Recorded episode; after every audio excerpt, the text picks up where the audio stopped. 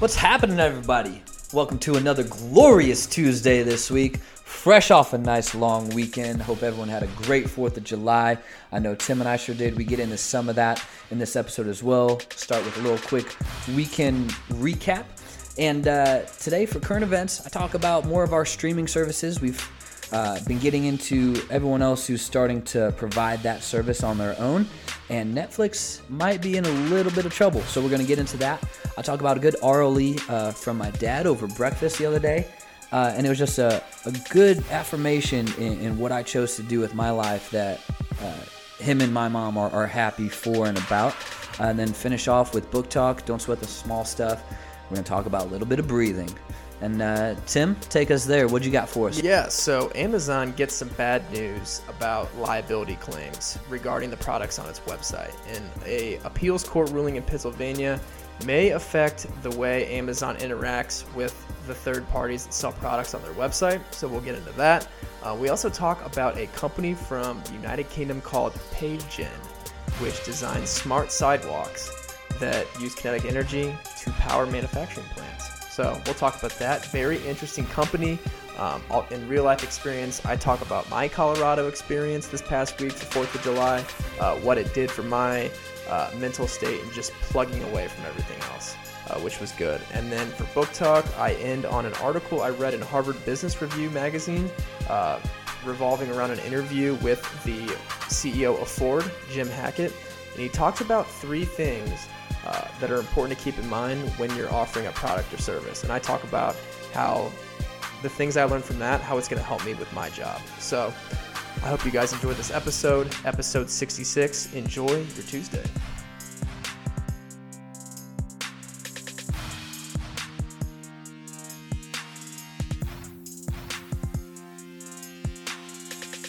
So you were in one of my favorite places for the weekend, out west in the mountains. Yeah, Denver, getting after it. All last week. Yeah, how? Talk to me about that. Did you leave on Wednesday? Is when you took off? Left on Monday. Oh shit! Yeah. Excuse me. I wanted to take the whole week. Excuse me. Someone did it right. Yes, sir. So I spent like half the week in like downtown Denver, seeing some stuff. I went and got artsy with it and saw the art museum. Oh, someone likes their art. Yeah.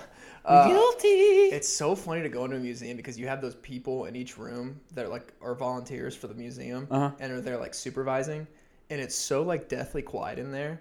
And I was leaning in to look at a picture, and I crossed the little line thing, and the person behind me was like, "Hey, you need to get back." And it scared the living daylights out of me because it was just deathly quiet, and the person spoke at a normal voice, which is loud for that kind of room. Yeah, and I'm like, "Oh, sorry, my bad." Yeah, but snipers ready in the building across, ready to take your knees out, cuz. Yeah, so it was good. So I spent half the week downtown Denver, went up to Estes Park, which is northwest of downtown Denver, up in the mountains, which is where the wedding was. Okay, I've not spent time in Estes Park.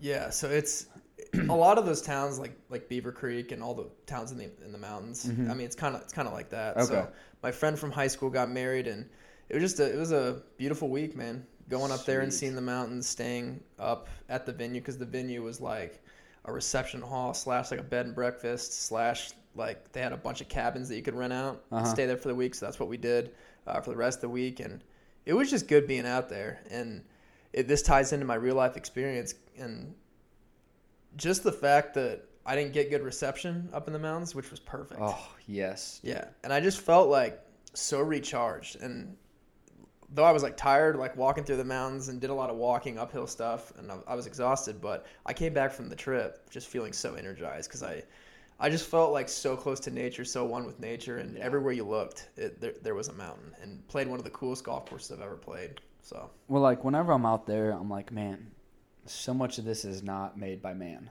Right. When I go out there in the snow and we're riding mountains and get on the top, and you're strapping in, and then I always take a second. I pause my music, I take a look. I'm like, aside from my gear and the chairlifts, man didn't touch any of this. Mm-hmm. It's amazing. It's incredible. Yeah. And it makes you think this is out here. Mm-hmm. Everyone is used to whatever state you live in. You're used to your environment, your scenery, your whatever, your day in and day out stuff. And then out there, it's just you let everything stop. Right. You let it all stop. It's just a weird atmosphere. It's a weird thing to try to describe, but, and, you know, maybe for someone it's not the mountains, or it's some other type of scenery. Maybe for someone it's surfing, but everything stops. Mm-hmm. And it's just like, let me just take in this picture perfect moment where a picture doesn't do it any justice. Right. That's what me and my friend Sebastian, who I went on the trip with, we kept on saying, like, I wish we could actually communicate to people back home, like what this feels like, because it's amazing. And for the stuff that was made by man, I was impressed by like all the houses I saw, because I always like try to visualize like what it was like to build something like that, because some of these houses are like literally on the side of a mountain. So you know, it took like special operations to get all that stuff out there. Oh, yeah, that's what I think about when I drive out there. And it's amazing. Something to work for later in life. I want to have some type of living situation out in the mountains. Yeah. Just a place where I can go unplug and just meditate for hours on it. Yeah, I've thought if I could, and this is where I'm like, okay, I need to work differently. Everything I have goal oriented. Now I'm like, I need to work differently. I just need to work differently for that. Mm-hmm. To have a spot out there that I own, that I can go whenever I want, like you're saying. Like maybe I won't live there full time, but I have a spot that I own that I can go whenever I want. Mm-hmm. Just be like, all right, going out west. See you guys in a few days. And that's it. Mm-hmm. But yeah, man, that's cool. Glad you had a good trip out there. That's wild. Definitely. Yeah, I saw your pictures. It looked pretty awesome. Nice little getaway. Yeah. So every breakfast place I went to, I had to get the Denver omelet. You know? Just got to. Just tastes different out there. You mean your ketchup with a side of Denver omelet? Yeah, I used a lot of that. That's for sure. Hey, can you bring me out an extra bottle, please? I think I might. Sir, you have a full one already. Well, I don't know what the rest of the table is going to use, so I need another, please. Mm-hmm, mm-hmm. But how was your 4th of July? It was good. My parents finally found out about my tattoo. Oh, yeah. Officially, yeah. So they saw it, told them about it. So when I got there, they were out on the lake and they were coming in. So I had to help them tie up and plug stuff back in. And I wore like a larger shirt on purpose just to kind of cover up my arm some. And I'm like, because I'm not going to ruin this before I get to say something about it. And so we're hooking up power again, and I'm like, all right, guys. I was grabbing my last things out of the truck. I go, okay, I'm just going to get this out right now. And, of course, they look up. You never know what's going to come out of your kid's mouth. Like, I don't have kids, but, like, it's like, hey, we're going to get this out right now. Especially when you preface it with that. It's like, motherfucker, what you got to say? And I go, I got a tattoo. And I bet part of them had a relief of like, okay, thank God. Because it could have been a lot worse. Could have a baby on the way. Or right, something. Right. Yeah. Well, hope they don't listen to this one. I'll talk to them about that later. But cut that part out. Yeah, right. My mom goes, "You got a tattoo?" I was like, "Yep." And I was like, "I'm really happy with it. I love how it came out." And she's like, "Is it big?" I'm like, "Do you want to see it?" And she goes, "Well, yeah." So I roll up my sleeve and they, you know, they're like, "So what is?" I was like, "Oh, it's our slip in New Buffalo." Like, you know, so that's where I learned how to walk, crawling in the engine with my dad. My grandpa taught me how to drive cars on the expressway out there. Like, just a lot of good stuff. And then my dad just kind of starts in on stuff about tattoos he doesn't like, in the sense of, he's like, well, you know, some of these people, they get them like up the neck. And I'm not dissing anyone with any sort of tattoos anywhere. But it's for the sake of the story. It's like, you know, it's not up your neck or anything. And my mom's like, you know, you can cover it.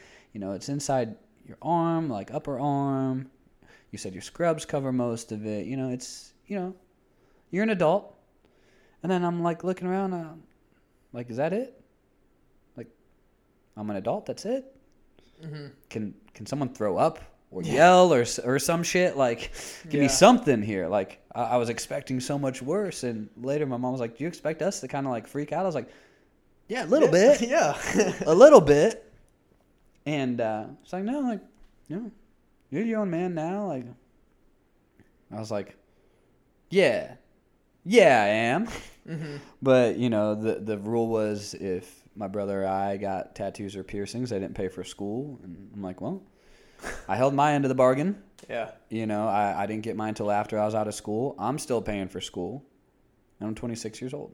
Mm-hmm. So I'm like, and so I kind of hinted. I was like, you know, I thought about maybe adding something else to it, spice it up a little bit. My mom's like, yeah, I think you got enough. And it's like, oh, sorry, my second appointment's already booked. Oh. Sorry. So they said I'm an adult. I saw nothing but green lights. Mm-hmm. It's time to go, baby. And they'll, I mean, they're obviously going to accept it more and more as time goes on. Plus, your first tattoo, it checks all the boxes, like you said. Like, right. It's got meaning behind it. Yeah. It's tied to family. And it's not visible. Like, it would be different if you got, like, some, like, serpent on your neck or something. They would be like... You know? Yeah. You know, like, yeah, if I got Slytherin and I went Hufflepuff. No offense, people with serpents on their neck. Yeah. I mean, it's, beauty is in the eye of the beholder. But... So then my grandma, my last grandma, had just gotten back from Ireland, and she got my dad a bottle of, you know, from the guide herself, said this is one of the smoothest whiskeys you'll ever taste. And so my dad pulls this whiskey out, and it's called Blackbush, true Irish whiskey. And he goes, kid, you got to try this. And so we had a couple, like, half glasses. It's, like, good stuff. And literally the best whiskey I've ever had in my life. Really? Hands down. Like, when I say there's zero bite, it's as smooth as water, but it tastes phenomenal. It's not too strong. It's not too weak. Like, it's just that good, crisp, like, good tasting whiskey that doesn't bite you. And, yeah, smoothest I've had.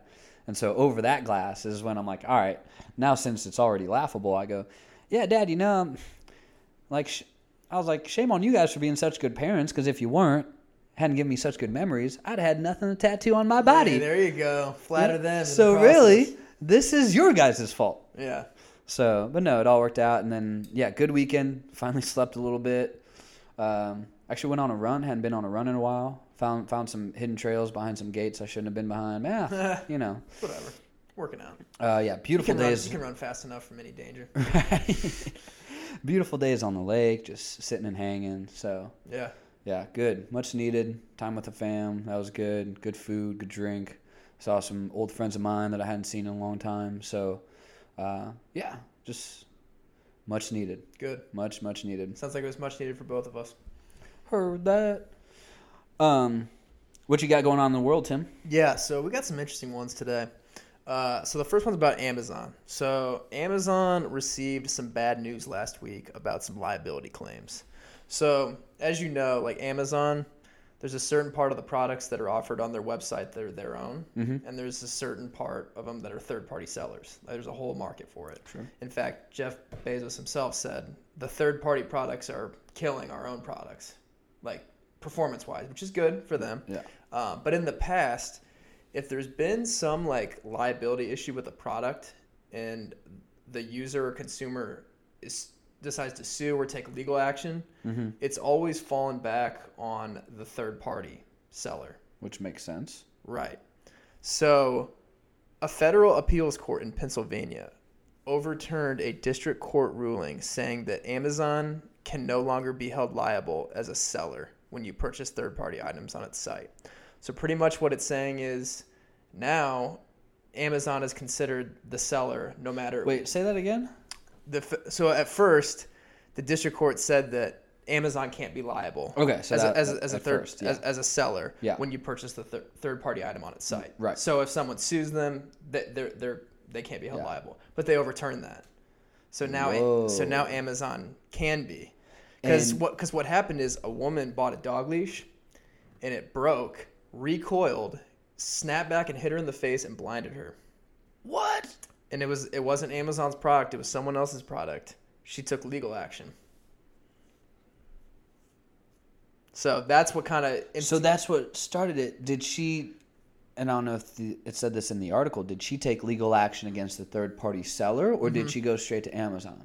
And then the third-party seller lawyered up and said, no, you actually need to sue Amazon. I don't have the specific details on that, okay. but it was related to that. So I'm assuming that's probably what happened. So I wonder, like...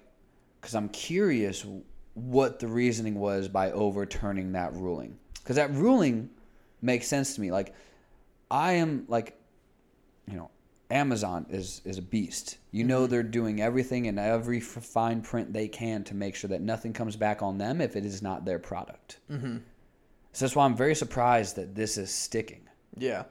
Well, the reason why like Amazon isn't like liable in the first place is there's something called Section 230 of the Communications Decency Act, which protects Amazon, it protects Twitter, it protects Facebook from any claim or any like lawsuits stemming from people saying stuff on their platforms. But now that there's it doesn't apply to products, like if you sell products on there. That's what's kind of... So it's just referring to speech. Yeah. So that's what this was originally under before. Right. And then after this... Yeah. So I'm guessing, just shot in the dark, I bet this third party, someone lawyered up, probably got a really good lawyer that found this. I was like, no, we're good here. So, man, I bet Amazon paid out. Good amount. Yeah. Causing someone to go blind, bro. Yeah, man. Also, dog leash. What kind of dog leash are we making here? I know, man. I got to get more info on that specific, like that whole legal process. But yeah, so and the basis of the ruling was Amazon's facilitating the transaction, whether it's their product or not. Yeah. And, sounds like a leash that like Q from Bond would make, you know? Like some high tech just... Oh, you can string someone up with it too, Bond. Like just whips back, coils you, and blinds you. What? Yeah. How does that happen? I don't even know how I begin to describe how that happens to me. How'd you go blind? Here we go. Ridiculous, man. Here we go again. Wait, so you were walking your dog, and the leash snapped. Like, man, I'd get so sick of telling that story. You know, but whew. Interesting though. That's a very interesting ruling, and that's gonna spice things up a little bit. Yeah, because I think it's gonna, for Amazon's perspective, it's gonna create a lot of like extra burden on them because they need to take a good hard look at who's selling on their website now. Well, they're probably gonna change their terms and conditions. You're probably gonna see different agreements, like you need to agree to our new terms, yada yada, and it's probably all for liability. Yeah, yeah, and then the third parties, they're gonna have to tighten up their customer service policies and make sure that they protect themselves on their end too. Yeah. So. But it's not like you can regulate their product. You can just regulate your own protection. Yeah. Crazy, man. Well, I just thought this was interesting. I guess they could deny product selling to someone if they want. It's their website. But, whew, man. Crazy. Leash. A dog leash. Yeah, dog leash. I thought it was pretty. Oh, good grief. Pretty obscure. But what do you got? So we've been on a streaming kick. Everyone is starting their streaming. And so I was reading a nice article that Forbes had done about this. And the headline caught me. Netflix's worst nightmare coming true. All right, let's see what this is about. So it talked about Disney Plus is making a streaming service. AT&T is going to have their own streaming service. NBC Universal is going to have their own streaming service. Everyone and their mother is learning how to stream shit. Yeah. The problem is Netflix is going to survive, but they're going to shrink. And their stock is going to go down. Oh, yeah. And maybe not right away, but in the next year or two, you're going to see quite the decline. Because, so Disney Plus, it's going to pick up its own stuff. So... anything that these people that are starting their own streaming, anything on any other platform, they're pulling. So anything that Disney owns, NBC owns, AT&T owns, that is currently on Netflix will be pulled. Damn. So likely most of it by 2020 from the signs. So let's go through. Disney Plus owns Avengers Infinity War, Endgame, Captain Marvel, Aladdin, Black Panther, Incredibles 2, Star Wars Last Jedi, Guardians of the Galaxy 2, Beauty and the Beast, and they're only going to be $6.99 a month. So that's a lot of big hitters, and some of those were top movies this year and last year. AT&T, theirs is going to be a little more expensive, about $16, $17 a month. Oh. But they also own HBO, which is also the most successful premium TV network ever. AT&T also owns Friends, which is going to be removed from Netflix for good in 2020. I wonder how that'll work out because HBO has its own streaming service. And HBO is, like, they have awesome stuff. Yeah. Like, HBO is a killer. They do. It's probably my second favorite one behind Netflix. It's incredible. Yeah. Like Hulu is actually pretty good too. Yeah, Hulu and HBO are like 2, 3 for me. I would agree. Yeah, top close. So NBC. Now here's the real kicker for Netflix. NBC owns The Office. Oh man. So they are going to pull The Office, and probably by the end of next year, probably, or this year rather. And you know how many people love The Office? You know how many people are going to cancel Netflix just because they lose The Office? Yeah. But a lot. Like I said, Netflix I think will survive, but it's going to shrink, and their net worth will go down. So now Netflix has to rely solely on how good of content can they create. And one thing that this article was getting into is how much money they've spent, how much money that, let's just like TV networks, like if you just make TV shows, you're not worth hundreds of billions of dollars. And so Netflix's debt over the last year has gone up 58% to $10.3 billion with a B, and earned $1.2 billion in profits over the last year. So that's a big gap. And, you know, it's just you don't have the size to just do like TV series and your own Netflix originals. And you won't be able to keep up mm-hmm. with what you were used to, because everyone is pulling their stuff because they own it and they're making their own streaming service. And it costs them less to produce it too because it's their stuff. Exactly. Netflix is going to have to start from the bottom up. Yeah, like you said. So it's Netflix is going to have to rely on how good of content they can mm-hmm. create. Yeah. But they're still going to be limited because, look, you don't have HBO. You didn't create that. You don't have it. Mm-hmm. Someone else already has it. They have Game of Thrones. They have Entourage. They have all this stuff that you don't have any control of. Friends, you no longer have that. The Office. How iconic has The Office been for how long? That's gone. Avengers, like other Marvel movies. Man, you're losing some big hitters. So what did that agreement between Netflix and all these other companies look like before this? Did they obviously gave them a certain percentage of... Didn't get into it, but my guess is that these other people probably agreed, hey, you can stream our stuff, we get royalties. Yeah, I'm assuming there's some type of royalty deal, commission, which is, you know, the smartest play. You can make the most for doing the least amount with something like that. And but now, you know, if they probably did pretty well with those deals on these shows, uh-huh. and they're probably seeing, okay, streaming's hot. We own what's really hot. Let's just invest a little extra coin mm-hmm. and have our own. Yeah. Like, you know, it'll cost them money to make the platform, but people like AT&T, NBC, they got cash. Mm-hmm. They're up and running in a year or so. Yeah. So I just thought it was interesting because I've personally noticed that the options on Netflix are not as good as they used to be. Right. I don't think this is good for the consumer at all, because here's why. I think because you had, like, instead of all your stuff being in one place and you only pay your fee for Netflix every month, now you're forced to make a decision. Like, right. Should I pay more for this service over here? Should I pay for both these services? And people, I feel like people aren't going to like that. But it also could be good because better ideas will come up with on Netflix. Right. So, and at the same time, so Hulu, with Hulu, you can also get like live sports. Hulu has live sports. Yeah. And so I'm pretty sure that people might... Well, here's what I would do. Like, you know, if you have just a few extra bucks, get one of these and Hulu if you need your sports. Hulu, one of these. You don't need cable, really, because you have all your shows you want.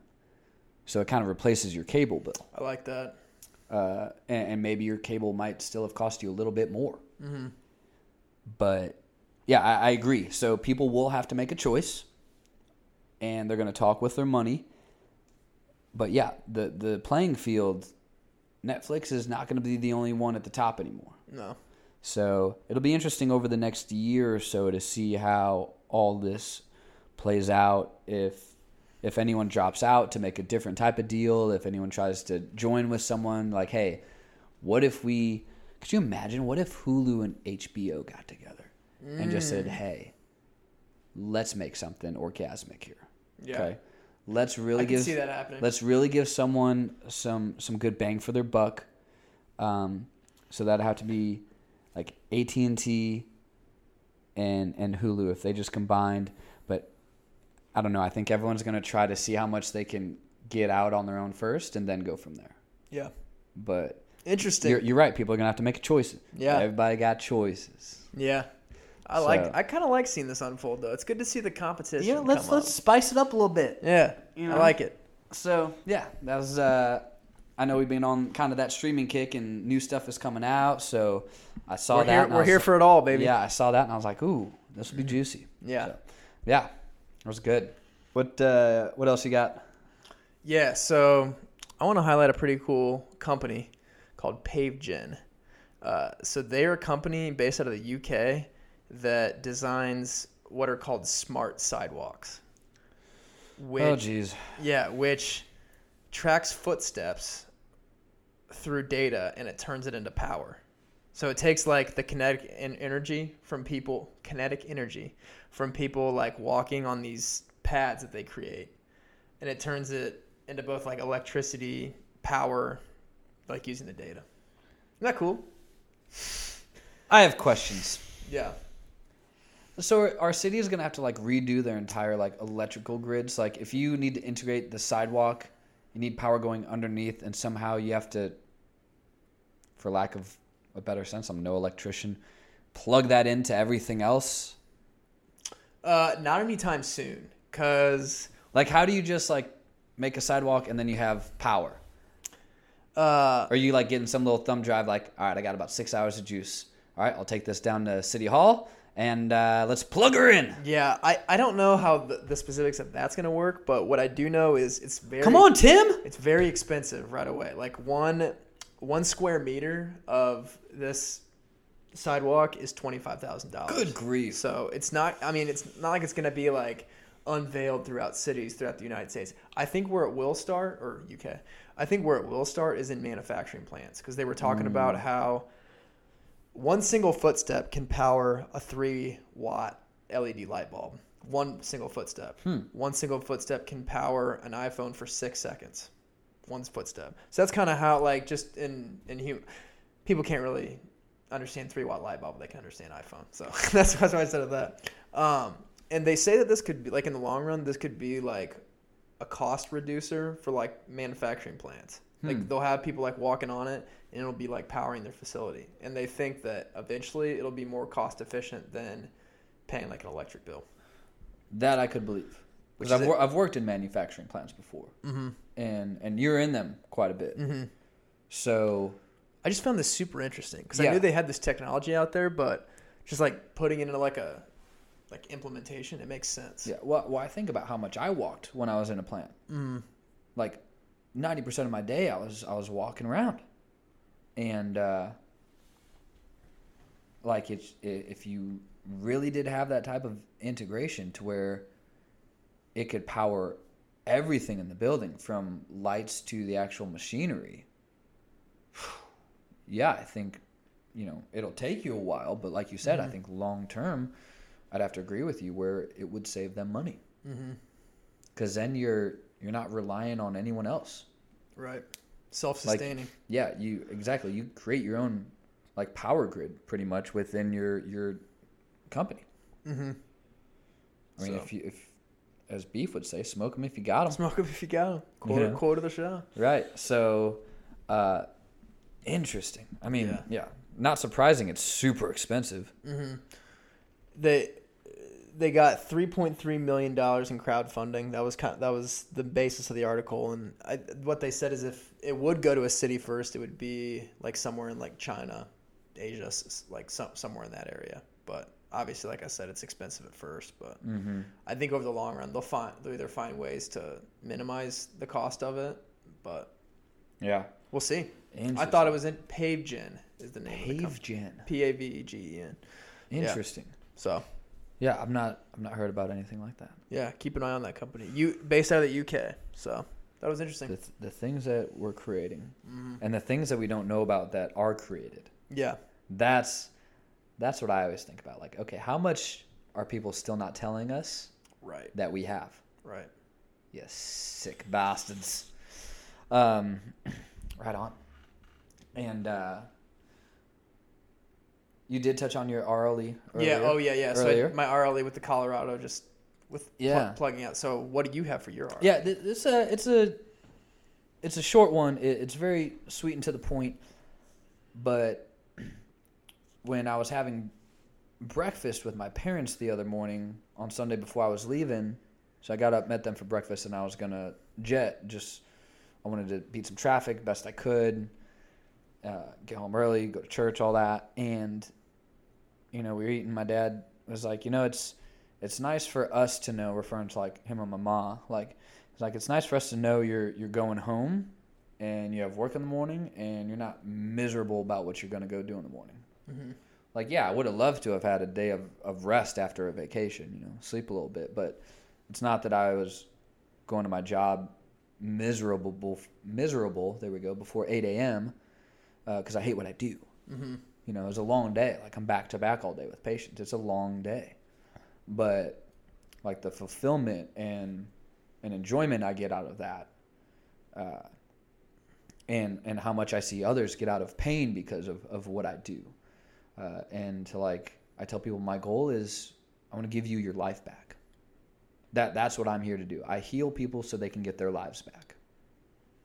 Yeah. And so it was cool that my parents felt good knowing that I really like and am really good at what I do. Mm-hmm. So just kind of going back to we've talked about it, how, you know, you might have to do something short term, but if you understand that mentally, this is not for me long term. I know this is not my path. I'm not going to be stuck here 40 years and then retire. I'm not here to just work and die. To where it's like, okay, I need to get into this space. This is what I really love. This is what I want to do. This is what I'm good at. This is, you know, this is me by DNA. Then, you know, work towards that. Don't settle for less than that. You can make money doing anything you want. Might as well make it doing something you enjoy. Mm-hmm. So, and, you know, it's all easier said than done. But, look, we've been in spots where it's like, man, this sucks. And, like, I've played the victim card before to where it's like, oh, man, woe is me. But then it's like, no, like, you're here because you made all your own decisions. And it's like, all right, now it's time to transition out. So just making sure that, like, don't get wrapped up in, yeah, security is nice and the safety nets are nice. But if it's not what you're loving, like, you're going to resent everything and everyone else at some point mm-hmm. because of it. So it was just cool. Like, you know, my parents are happy that I'm happy, as good parents do. Mm-hmm. But it was just one of those little moments where I'm like, yeah, you're right. Like, I love what I do. I'm blessed to do what I do. Mm-hmm. I bet it feels good to get that affirmation too from your dad. Yeah. Like, and they knew it before too. Like, they knew this is my space. Like, mm-hmm. this is what I'm supposed to be doing. So, yeah, that's nothing too crazy. No, that's good. That's a no good sad RLEs. Yeah, finally. Jeez, man. Well, that's your current events. My current events can get dark. Current events were upbeat today. Current events get dark. Your current events were juicy today. Ooh, juicy. Get juices inside. What you got for some book talk? Hit me with it. Yeah, so... the one I want to talk about was an article I read in Harvard Business Review magazine, and it was an interview with the CEO of Ford Motor Company, Jim Hackett. Okay. And pretty cool business lesson that I took from this that I think I could apply pretty well in my job. So he says that there are three things that make up, like, a product or service. It's the cost of it, it's how quickly you can get it to the customer, and it's the quality. So cost, speed, quality. And he says, out of those three things, like, what the customer wants is they want the lowest cost, they want the best deal price, they want the product to get as fast to them as possible, and they want the quality of the actual product to be good. Right. And he says, like, in business, he's learned you can really only have two out of those three things, which made perfect sense. And he said, from like his perspective of his company, his goal is to spread those three out as much as possible instead of trying to focus on two of them. So try to even those out as much as possible. And that's what contributes to what a successful company could be like. Mm. And I apply this to my job because like another thing that I read in Book Talk as well in You Incorporated was know your enemies like better than you know yourself. And I think from like a sales standpoint, you should be able to harness that concept that he talked about when comparing yourself to your competitors. Like, for example, like when I'm quoting like a prospective account that I'm going after, I know that my competitor is going to slash their prices to match mine. So I asked the customer, I was like, what are you actually getting for what you're paying currently? I go deeper, like they're cutting their costs, but like how good is their product? How good is their uniforms? How quickly do they get the I'm glad you're going here. Yeah, because people like are all about, when people are all about cost and all about saving money, I asked them, I was like, is the thing you're paying for doing what it's supposed to do? So why should price be the only thing that matters to you? Shouldn't how quickly they get your uniforms to you and how quickly they get repaired to you and how right. good the uniforms are, shouldn't that matter too? Yeah. Because like most of the time, if I get it, if someone's happy with their current provider, whatever, but like most of the time, one of those three things is usually lacking. Mm-hmm. So you really have to dial in on that. And I'm glad you went like price and quality because when you said usually you can only get two of those three. Mm-hmm. And like great quality stuff is going to cost you more. That's where I was thinking, okay, you can get really good quality. Mm-hmm. You can probably get it delivered really fast, but your cost is going to be a little higher. Mm-hmm. And that's where I think, you know, if you have those other two things really nailed down, then you can get away with a higher cost as a seller. Mm-hmm. And as a consumer, you would settle for paying a little more to make sure you get really good quality stuff. Mm-hmm. Think about like Bluetooth headphones, whether they're for working or just listening to music or in the gym. You know, you want stuff in the gym that is not going to get ruined from a lot of sweat. That's not going to fall out of your ear. It's going to feel secure. It's not in your way. And it's good quality. It drowns out other sound. All that costs more money, though. And you might get it delivered, get your Amazon Prime going on, 2-day free shipping. Woo! Oh, yeah. But you might pay $35 more than the number 2 or 3 thing. Mm-hmm. So it's interesting that he's trying to spread them out as much as possible. Because I think what he's trying to get at is like, if you have a product that is high quality, gets to you fast, how can I make it cheaper for the customer without sacrificing those two things? Which is the toughest thing.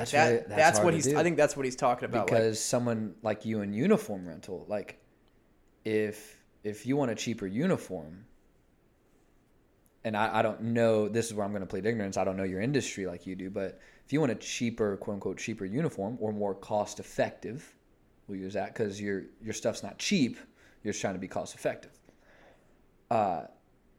Then you need probably a lower grade material. Mm-hmm. I would think.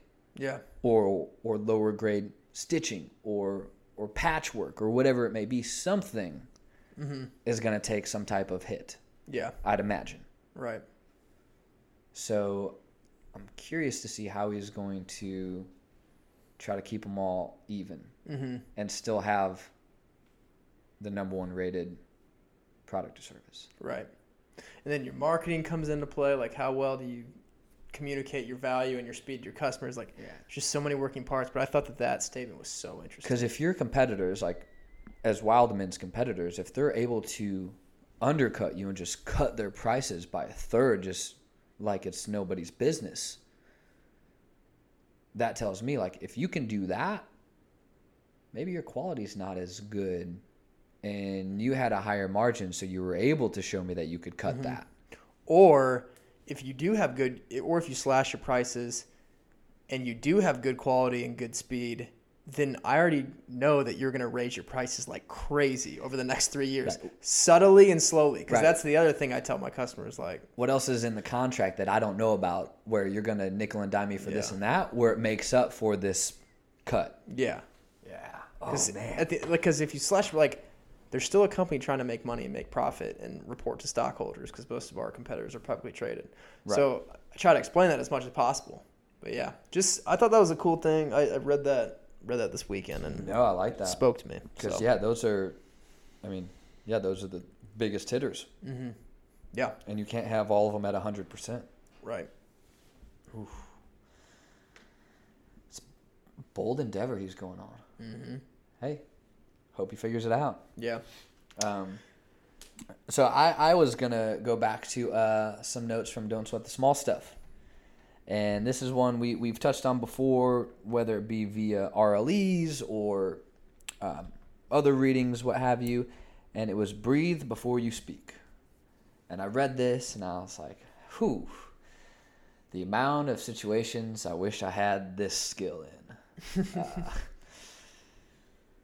This is one of those where in a year ago and the past year, I'm like, man, if I had this here or here or here, just so many different places, so many things I would have made different decisions. But it was talking about how when you're speaking with someone and you can tell they're not really interested in what you're saying, or they're not listening 100%, that they're listening to respond, they're listening to wait for their turn to talk. Mm-hmm. So when you're talking to someone and they go, yeah, oh yeah, I know, yeah, yep, oh yep, sure, yeah, yeah, but that stinks. But anyways, anyways. So the other night when I was dealing with this, and it's like whoa, like this is give and take here, man. Like you just glazed right over everything. Yeah, come on now. Like you didn't listen to respond. And so I'm taking this a few different angles. It's that style forces people to criticize or overreact or think things that aren't even true or misinterpret the communication. And it's like if you just listen to someone, like don't interrupt. We've talked about not interrupting. Don't try to finish their thought. Let them think it out. Like if you are 99.999% sure, you know exactly where they're trying to go. Let them struggle. If they give you help me, what am I thinking of? Come on. Is it this? Like, okay. But let them finish the thought. Let them struggle through it so they know that you're there letting them process and letting them think out loud. And then you're understanding what they're trying to get across to you. Then you know exactly how and what to respond with. Mm-hmm. And so it's like in Hitch, listen and respond. Listen and respond. Yeah. And God, I love that movie. Yeah, that's a good one. But I think about this in terms of any heated situation or argument, whether it's with a friend, a roommate, a boyfriend, girlfriend, fiance, spouse, husband, wife, whatever. To where it takes a lot of sucking up, and by what I mean by that is where you have to suck it up, and just be like, all right. I can light this person up real quick right now, and it would make me feel really good. And this is where I put in parentheses for about 12 more seconds. And then you're like, oh, man, I feel like a dick. Because it's just anyone can annihilate anyone, right? Anyone can keep throwing salt and keep just hammering and hammering and hammering. That's easy to do. That's the easy route. That's what the devil wants you to do. Mm-hmm. It's time to outwit the devil. Yeah. Just breathe. And, with a lot of things, you just take those 6-7 deep diaphragmatic breaths. You calm the nervous system back down.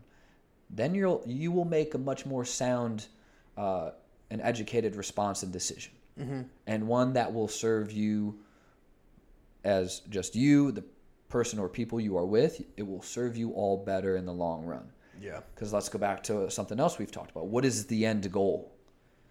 Is the goal of your conversation to end up hating the person that you're disagreeing with? If it is, have at it. Have at it.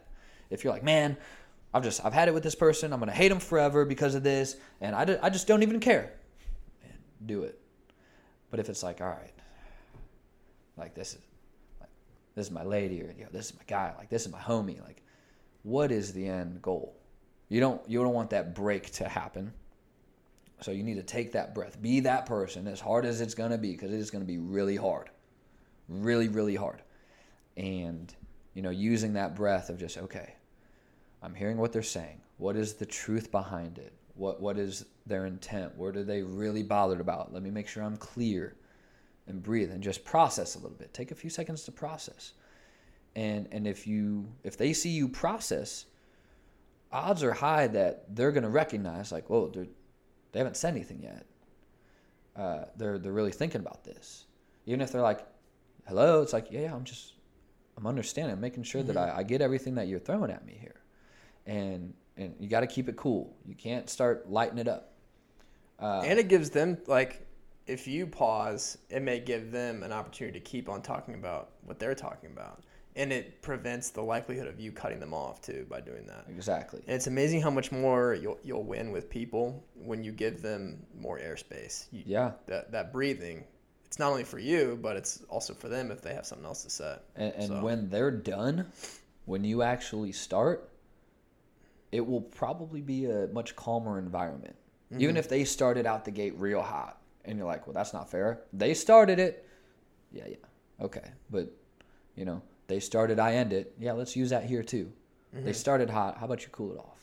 Yeah. Be that person, because they will recognize, be like, they might even say, hey, like, I came out a little strong. They might even backtrack a little bit. Like, hey, this wasn't right of me to, or however. Either way, it's going to be a better diffused situation with a lot better decision making and a lot better long-term outcome.